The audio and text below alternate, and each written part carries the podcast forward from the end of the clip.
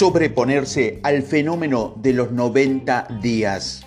A lo largo de los años he conocido a muchos vendedores que afirman que ninguna buena racha dura más de 90 días, como si en el momento en que se cumple el plazo fueran incapaces de cerrar un trato. ¿Qué les pasa? Un directivo te podría decir que esto se debe a que se volvieron flojo o se están pasando de listo. Está bien, se volvieron flojo, pero ¿por qué? No eran flojos antes. Y 90 días no son suficientes para saber tanto de un negocio que uno pueda pasarse de listo. Yo creo que este fenómeno ocurre porque a la persona en cuestión se le pidió que hiciera algo que no se alineara con su ética personal o porque quiere vender algo de lo que no está completamente convencido. Es posible que en este periodo haya dejado de creer en el producto que vende, Tal vez se deba a un desacuerdo con su jefe o a que no recibe algo que le prometieron que recibiría. De cualquier forma, esta persona se encuentra encuentra, perdón, problemas para hacer algo que hacía días atrás, algo que tuvo que cambiar. Puede ser que hayas recibido información que le diga que su mercancía no ayuda a las personas o no hace lo que se supone que debe hacer. Tal vez en algún punto no pudo cerrar un trato y desde entonces se la pasa preguntándose el por qué. De manera que no deja de cuestionarse. Esto puede ser un problema grave. Los vendedores suelen encontrar respuesta falsa a sus predicamentos y hace uso de ello constantemente para resolver sus problemas. Sea lo que sea que le ocurre al vendedor en cuestión, el caso es que es incapaz de seguir vendiendo. De hecho, si puede vender, pero no, lo, es lo que él quiere. Tal es así que a la hora de vender este vendedor es la convicción de que no es buena idea comprar su producto. No vender es lo mismo que vender pero a la inversa, algo que afecta a nuestro vendedor en cuestión de manera que su motivación ahora está en no vender en lugar de lo contrario. ¿Te das cuenta? En el camino extravió algo y no pudo recuperarlo. Cuando la productividad de un vendedor disminuye, es momento de que te fijes en él y lo hagas recapacitar. Esta persona necesita revitalizarse y convencerse de la calidad de su producto, su empresa o sus servicios que ofrece. Revisa con él todos los puntos en los que su mercancía es superior a los demás y como beneficio a las personas. Trata de ubicar si tiene algún conflicto de intereses, si está en desacuerdo o si posee alguna información falsa sobre el producto, la empresa o el servicio. Una vez que lo hagas, pregúntale cómo se sentía cuando hacía las cosas bien y verás que muy pronto recuperará la confianza en sí mismo para volver a cerrar un trato. Es increíble la cantidad de vendedores que me cuentan historias de competidores que venden los mismos productos a un costo más bajo o de cómo los clientes pueden encontrar las cosas a un mejor precio por internet. Hace poco leí el libro Secreto para vender exitosamente, en el cual se afirma que la competitividad ha alcanzado niveles nunca antes vistos y se explica cómo los consumidores ahora son tan conscientes que demandan de los vendedores niveles de efectividad muy altos. Aunque no lo creas, este libro se publicó en 1952 lo cual demuestra que la competencia siempre ha estado allí. El problema no yace en el desconocimiento de los productos, de la competencia o del grado de conciencia de los consumidores. El problema está en si te has vendido o no el producto que ofreces. Convéncete del valor de tus productos, de tu empresa y de tu servicio o tal, o tal grado que te sea imposible imaginar que tu cliente puede buscarlo en otra parte. ¿Te has vendido a tal punto tus productos que puedes llegar a parecerte poco ético o contraproducente que alguien más no piense en adquirirlo? Alcanza ese punto y sé el primer testigo de cómo tu productividad se eleva a los cielos. Cuando llegue a este punto, en realidad te sentirás mal cuando un cliente decida no comprarte algo. Eso es estar convencido y una persona que está absolutamente convencida no dejará que un cliente no le haga caso por el simple hecho de que llegará a parecerse una violación a su propia integridad. Alcanza ese nivel de convencimiento y te aseguro que la gente no dudará en comprar lo que ofreces. Puede ser que te preguntes, ¿qué haces si de entrada no estás convencido de que tu mercancía sea la mejor o que tu servicio no sea el más óptimo? Es muy sencillo, convéncete y hazlo ahora mismo. Haz lo que sea necesario para convencerte de que es así. Encuentra los pros y véndetelo a ti mismo. Pongamos un ejemplo. Un hombre casado que desea tener una mejor relación quizás ya no le preste suficiente atención a su esposa y a lo largo de los años perdió el compromiso por ella y su pasión. ¿Qué pasó? Básicamente, ya no se vende más la idea de que su relación es la mejor de todas. Sin embargo, hubo un tiempo en que sí lo creyó. Tal es así que quiso casarse con ella para pasar a su lado el resto de sus días en algún punto dejó de venderse la idea de que su, de que su propio matrimonio era lo mejor. Si quieres que tu matrimonio funcione mejor, entonces convéncete de que tienes la mejor esposa del planeta, porque es la mejor. ¿Qué la diferencia del resto? ¿Qué la hace única y qué diferencia de cualquier otra mujer? ¿Qué es lo que te quieres vender? quema los frijoles, ¿se ve horrible cuando se despierta o tiene los pies muy grandes? Haz un lado negativo y busca lo que, le, que, te gustó de ella en un principio. Vuélvetela a vender otra vez. Encuentra su pro e ignora sus imperfecciones. Y una vez más, haz lo que hacías al principio de la relación y reflexiona en lo que has cambiado. Te vas a sorprender de ver lo que ocurre. De pronto te harás te harás o te hallarás casado con una mujer que ya no quema los frijoles. Se verá espléndida en la mañana y sale en busca de una pedicuría y comprarle y cómprale un hermoso par de zapatos. Véndete o deja de que te vendan. ¿Tienes que mentirte a ti mismo? Por supuesto que no, pero debes saber venderte y lo demás no importa. En lugar de mentirte a ti mismo, una mejor alternativa es hacer lo que hacen los campeones. Ellos deciden ganar el juego con lo que tienen. Ellos no cambian de equipo, más bien le sacan el máximo jugo posible a las cualidades y a las fortalezas de sus compañeros. Ellos juegan con las cartas que tienen y sacan lo mejor del pozo. No se mienten a, sí mismos, más bien se convencen de que la única solución posible es ganar y se comprometen a tal punto, con tal convicción, que al final no hay cabida para otro resultado. Cualquiera que sea el juego que estés, concéntrate en ganar. Véndete a ti mismo la serie de cosas que debes hacer para volver al presente un momento espectacular y hacer maravillosas tus relaciones con tus vecinos, con tus amigos.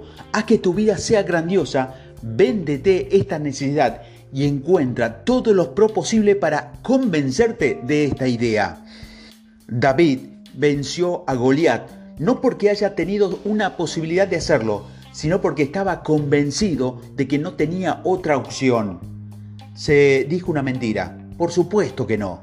Se volvió un convencido de su supervivencia dependía de vencer al gigante. Eso es lo que debes hacer Véndete y comprométete con el hecho de que posees un producto o un servicio superior a cualquier otro. Debes estar tan convencido de esto que puedes decírtelo o decírselo a los demás con tanta fortaleza que nadie sea capaz de cuestionarte.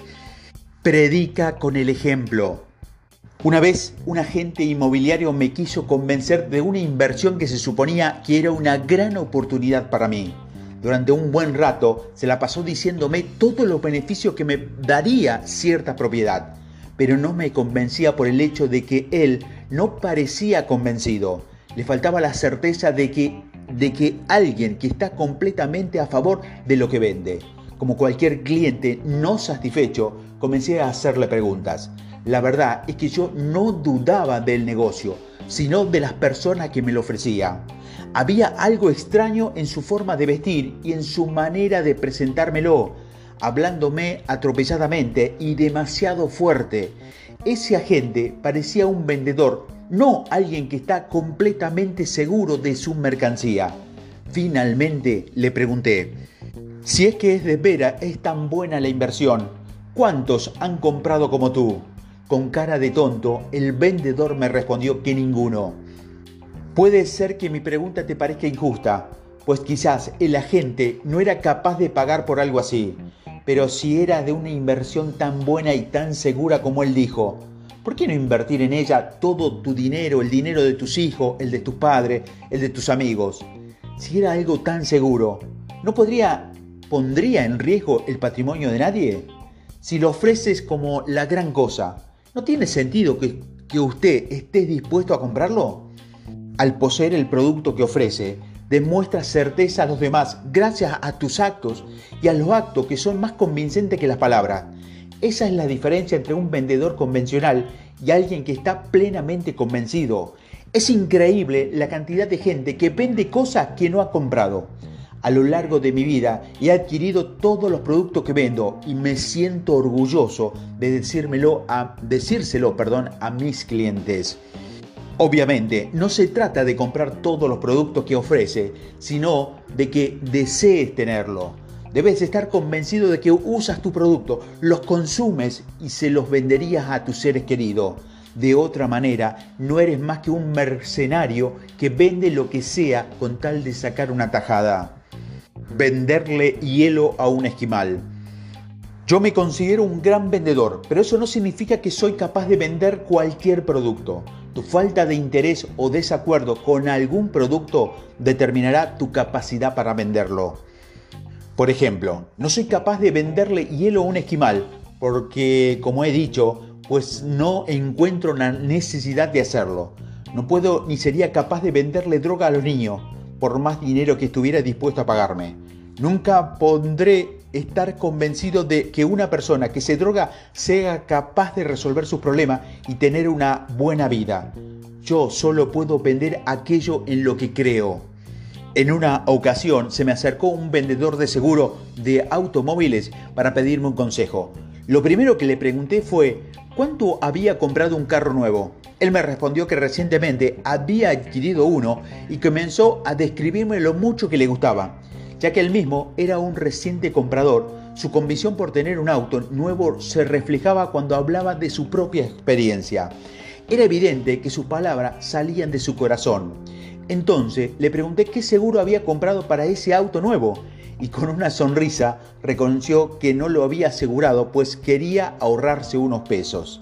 La verdad es que no lo había hecho porque no estaba convencido de la utilidad del producto que él mismo estaba vendiendo. Y como no estaba convencido de esta utilidad, era incapaz de vendérselo a otros. Quizás creas que estoy mal y que es el vendedor solo quiso ahorrarse unos pesos, pero piénsalo.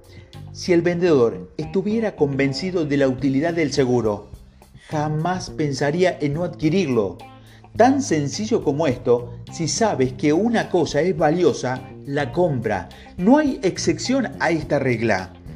Si tienes un problema semejante, no te preocupes, se arregla fácilmente y no requiere que sepas nada acerca de ventas. Lo único que debes hacer es adquirir los productos que ofreces y ver cómo tu efectividad se incrementa. La gente se inclina a hacer lo que los otros ya hicieron la gente está dispuesta a ir a tu quirófano, concertar una cita con, con tu doctor, contratar a tu sirvienta o ir a ver una película solo porque tú ya lo hiciste. Según que tan convencido estés, serán tus acciones y serán tus acciones que se determinará tu habilidad para vender.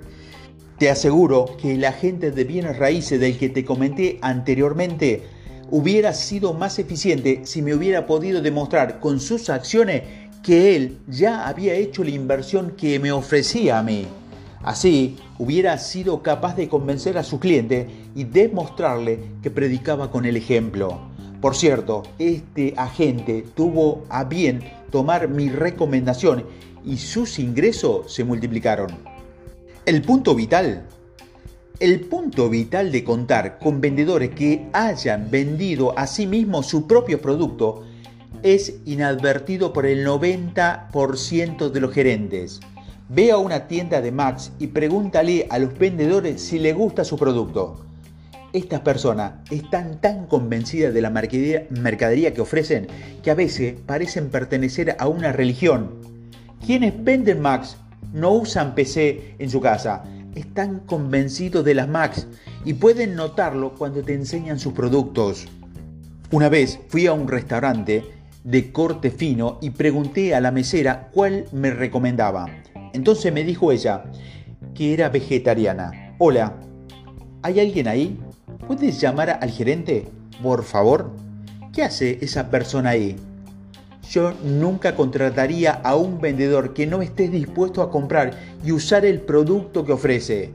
Tampoco contrataría a un vendedor que aleja no comprarlo porque dice no tener dinero suficiente. Dales una tarjeta de crédito o un plan de pago y véndeles el producto para que entonces sí le puedas decir a otra persona que no le importó endeudarse con tal de tenerlo. Además, tampoco contrataría a un vendedor que no está dispuesto a gastar dinero. Si una persona no gasta lo suficiente o es muy tacaño, entonces tendrá problemas a la hora de convencer a los demás de que gasten su dinero. Yo te aseguro que mientras menos se fije en el dinero, este llegará a ti más fácil. Conozco a vendedores que son tan codos que aún conservan el cheque de su primera comisión, mientras alardean de tenerlo yo estoy convencido de que sus ingresos deben ser tan bajos que se fijan en cada centavo que ganan. Si no estás dispuesto a comprarlo, entonces no estás convencido. Si eres incapaz de superar la simple prueba de adquirir lo que vendes, nunca serás capaz de vendérselo a otros en grandes cantidades. Te vuelves poderoso cuando estás a punto de cerrar un trato y miras a tu cliente con la confianza de que tú ya hiciste esa misma compra. Tu convicción personal y tu credibilidad te llevarán a nuevas alturas. Compra el producto para ti y te volverás un vendedor extraordinario, capaz de responder a posibles objeciones como ningún otro. Convéncete plenamente del valor y el uso de tus productos, tu servicio y de tu empresa. Y mira cómo tus clientes potenciales se transforman en clientes reales. Preguntas que debes responderte. ¿Cuál es la venta más importante que debes hacer? Menciona cuatro cosas de las que tienes que estar convencido en la vida. Define la palabra irracional. ¿Cuál es, según lo que escuchaste en este audio, el parteaguas que define una venta? Escribe tres lecciones que te haya dado la vida para sugerirte que debes ser racional. Según lo que escuchaste en este audio, ¿Qué tan convencido debes estar sobre los productos que ofreces?